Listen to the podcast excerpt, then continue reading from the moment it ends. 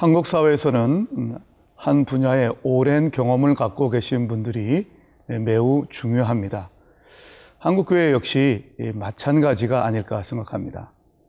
한 교회에 오랫동안 다녔다는 것은 그만큼 충성하고 교회를 섬겼기 때문에 귀중한 일입니다. 그러나 때로 한 교회에 오래 다닌 그 사실이 텃세로 작용할 때도 있는 것이 부인할 수 없는 현실입니다. 새로 나온 교인이 열정을 갖고 교회 사역을 잘 하는 것을 보면 하나님이 참 귀한 분을 보내주셨구나 라고 칭찬하고 함께 기뻐하기보다 때로 그 사람을 시기하고 또 배척하는 경우가 드물지 않게 나타나고 있습니다. 서로 사랑하고 합력하여 선을 이루어야 될 이 하나님의 나라, 교회가 우리의 인간적인 욕망에 따라 서로 분열하고 시기하고 또 상처받는 일이 일어나고 있는 것입니다. 여러분의 교회는 어떻습니까? 오늘 이 시간 하나님의 말씀을 통하여서 우리의 이러한 부족한 모습에 대한 우리 주님의 가르침을 함께 묵상해 보도록 하겠습니다.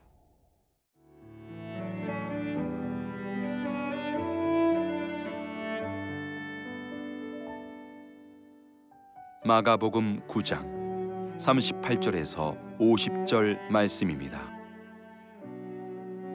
요한이 예수께 여짜오되 선생님 우리를 따르지 않는 어떤 자가 주의 이름으로 귀신을 내쫓는 것을 우리가 보고 우리를 따르지 아니하므로 금하였나이다.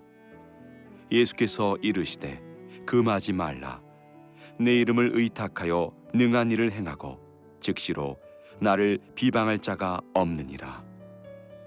우리를 반대하지 않는 자는 우리를 위하는 자니라.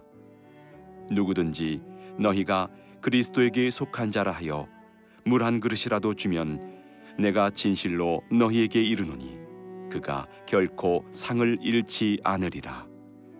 또 누구든지 나를 믿는 이 작은 자들 중 하나라도 실족하게 하면 차라리 연자 맷돌이 그 목에 매어 바다에 던져지는 것이 나으니라. 만일 네 손이 너를 범죄하게 하거든 찍어버리라. 장애인으로 영생에 들어가는 것이 두 손을 가지고 지옥 곧 꺼지지 않는 불에 들어가는 것보다 나으니라. 만일 네 발이 너를 범죄하게 하거든 찍어버리라. 다리 저는 자로 영생에 들어가는 것이 두 발을 가지고 지옥에 던져지는 것보다 나으니라. 만일 내 눈이 너를 범죄하게 하거든 빼버리라. 한 눈으로 하나님의 나라에 들어가는 것이 두 눈을 가지고 지옥에 던져지는 것보다 나으니라. 거기에서는 구더기도 죽지 않고 불도 꺼지지 아니하느니라.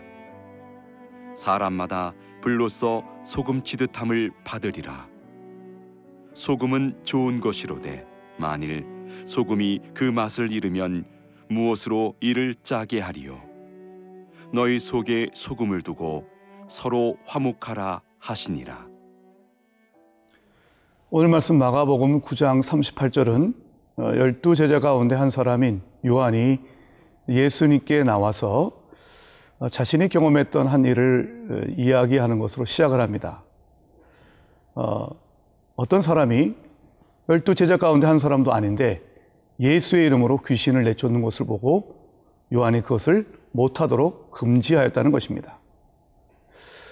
이 사실에 대해서 예수님은 오히려 요한이 잘못했다고 말씀을 하십니다. 왜 요한은 귀신의, 귀신을 쫓는 그 사람에게 대해서 그렇게 하지 말라고 이야기를 했을까요? 이유는 요한이 생각하기에 예수의 이름으로 귀신을 내쫓을 수 있는 권세, 그것은 바로 열두 제자에게만 어, 주어진 배타적 권한이라고 생각했기 때문입니다. 그 어떤 누구도 열두 제자가 아니라면 예수의 이름으로 귀신을 내쫓을 수 없다고 생각했던 것이지요. 사실 귀신을 내쫓는다고 하는 것은 귀신 들린 사를 예, 자유롭게 하고 그를 편안하게 해주는 참으로 귀한 일이 아니겠습니까? 그것도 예수의 이름으로 쫓아냈다고 한다면 예수님을 믿는 믿음이 있었기 때문에 그런 일을 행했을 것입니다. 그러나 아무리 그렇다 할지라도 요한이 보기에는 오직 자기들에게만 그렇게 할 수 있는 권한이 있다고 믿었던 것이었습니다. 그들에게는 어, 합력하여 선을 이루고자 하는 마음이 없었던 것입니다. 예수님은 이 일에 대해서 어, 요한의 잘못을 지적해 주십니다. 어느 누구가 자신들을 비방하지 않고, 즉 예수님과 제자들을 비방하지 않고 반대하지 않는다면, 비록 그가 12명 제자 가운데 한 명이 아니라 할지라도 예수의 이름으로 귀신을 쫓아냈는다면 하나님의 나라를 이루는 것이기 때문에 그것은 가능하고 또 마땅히 독려해야 된다고 하는 취지로 말씀하고 계십니다. 사랑하는 여러분, 어, 예수님의 이루시는 하나님의 나라는 합력하여 선을 이루는 것입니다. 하나님이 각자에게 주신 은사를 갖고 오직 예수 이름의 권세를 믿는 자들이 이루어 나가는 것, 그것이 바로 하나님의 나라일 것입니다. 어, 계속해서 41절 어, 이하를 보면 예수님께서는 이렇게 말씀하십니다. 누구든지 너희가 그리스도에게 속한 자라 하여 물 한 것이라도 주면 내가 진실로 너에게 이르노니 그가 결코 상을 잃지 않으리라. 사실 이 말씀을 보면 어, 얼뜻 이해가 되지 않습니다. 물 한 그릇 대접하는 것이 뭐 그리 대단하길래 예수님께서는 그 사람이 결코 상을 잃지 않을 것이다 라고 말씀하신 것인가? 예수의 이름으로 귀신을 쫓아내는 일도 대단한 일입니다. 그렇지만 예수님께서는 어떤 사람이 그리스도에게 속한 자다. 즉, 예수님을 믿고 하나님 나라를 위해서 일하는 자임을 그 알고 그를 위해서 물 한 잔을 건네는 작은 일을 할지라도 우리 하나님은 결코 잊지 않으시겠다고 말씀하시는 것이지요. 사실 그 당시에 예수님을 믿는 자들을 돕는 것은 쉽지 않았습니다. 왜냐하면 예수님을 메시아로 믿는 자들을 주변의 사람들이 이상하게 여기고 배척했기 때문입니다.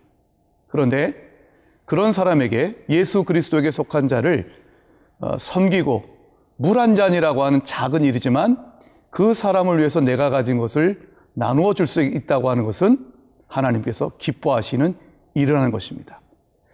성도 여러분, 우리가 할 수 있는 일이 다양하게 있지만 그 일이 작은 일을 할지라도 그리스도에게 속한 자를 위하여 하나님 나라를 위하여 우리가 행한다면 우리 주님은 반드시 기억할 것이고 하나님이 귀한 상을 허락하여 주실 것입니다.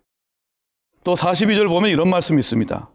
또 누구든지 나를 믿는 이 작은 자들 중 하나라도 실족하게 하면 차라리 연자 맷돌이 그 목에 매여 바다에 던져지는 것이 나으리라고 이야기를 하고 있습니다. 여기서 작은 자라고 하는 것은 예수 믿은 지 얼마 되지 않은 사람들입니다. 믿음이 연약한 자입니다. 그들은 주변의 영향에 많은 영향을 받습니다. 특별히 예수를 먼저 믿은 사람들의 영향을 받지요. 그렇기 때문에 주변에 있는 사람들이 어떻게 하느냐가 그 작은 자의 믿음을 성숙시키는가, 그렇지 않은가를 결정하는 것입니다. 우리 주님은 작은 자 한 사람에 관심이 있으셨습니다. 그래서 그 작은 자 한 사람 한 사람을 대하는 태도를 갖고 우리 주님이 우리를 심판하시겠다고 말하고 있습니다. 사랑하는 여러분, 우리 주변에 있는 작은 자들을 하찮게 여기는 것이 아니라 우리 주님께서 말씀하신 바 지극히 작은 자도 소중히 여기시는 그 사람을 주님의 이름으로 다가가고 섬기고 내 것을 나눠줄 수 있는 복음의 삶이 있기를 진심으로 바랍니다.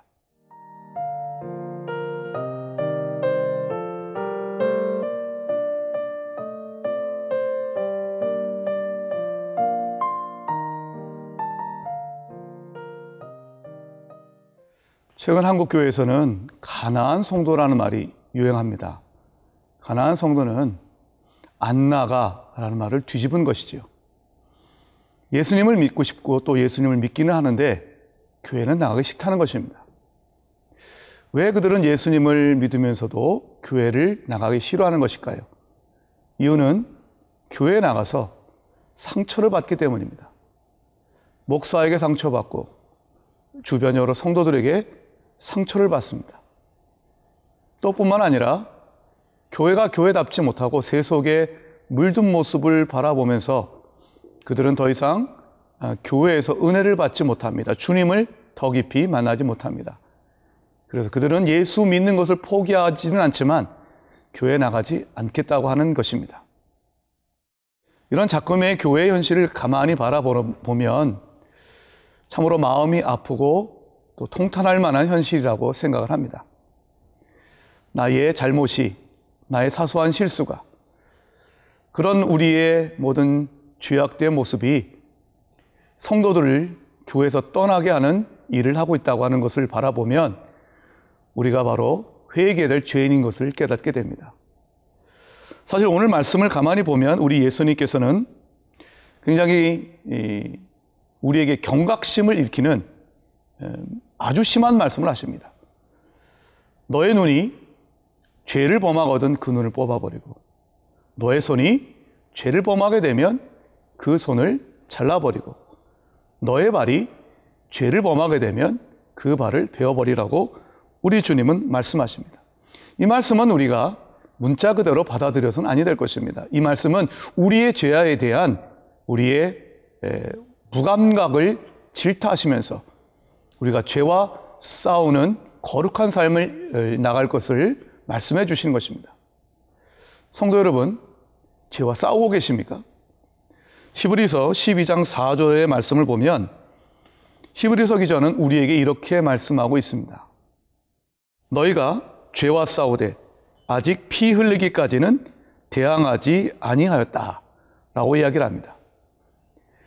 여기서 싸우다라고 하는 이 말의 헬라어는 어, 올림픽 경기에서 1등을 하기 위해서 선수들이 안간힘을 다하는 것, 최선을 다하는 것, 결사적으로 노력하는 것을 가리키는 단어입니다. 죄와 싸우되 1등을 하기 위해서 그렇게 몸부림치는 것처럼 우리가 죄와 싸워 보았는가?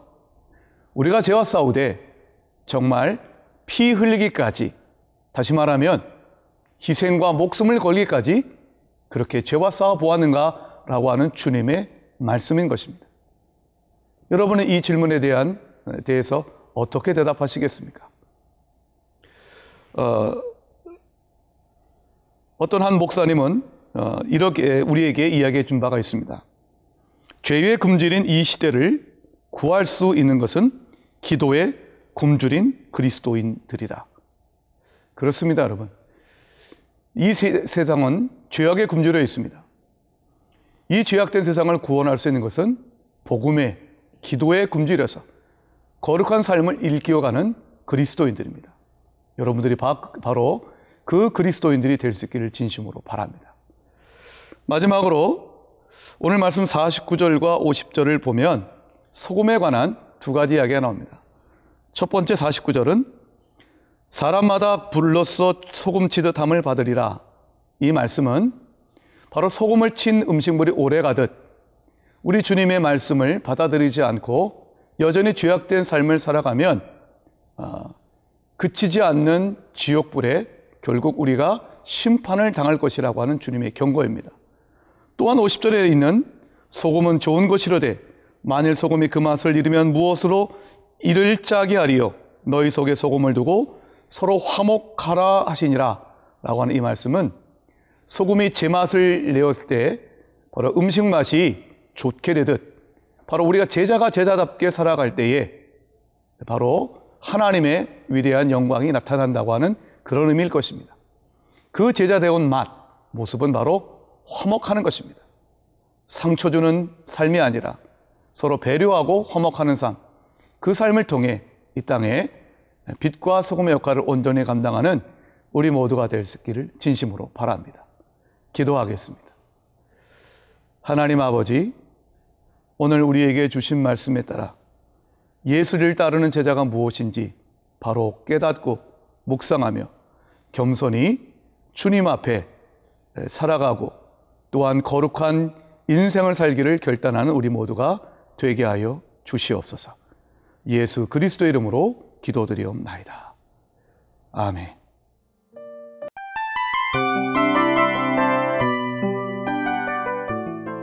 이 프로그램은 청취자 여러분의 소중한 후원으로 제작됩니다.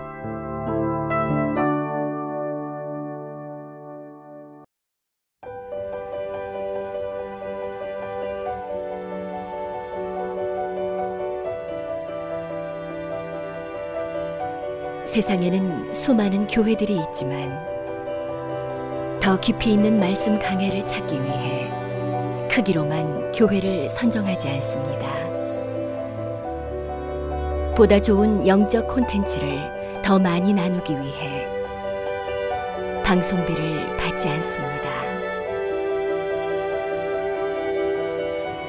1년 365일 복음만 전하고 싶어서 우리는 광고를 하지 않습니다. 온누리의 복음을 땅끝까지 CGN TV와 함께 땅끝 선교사가 되주세요.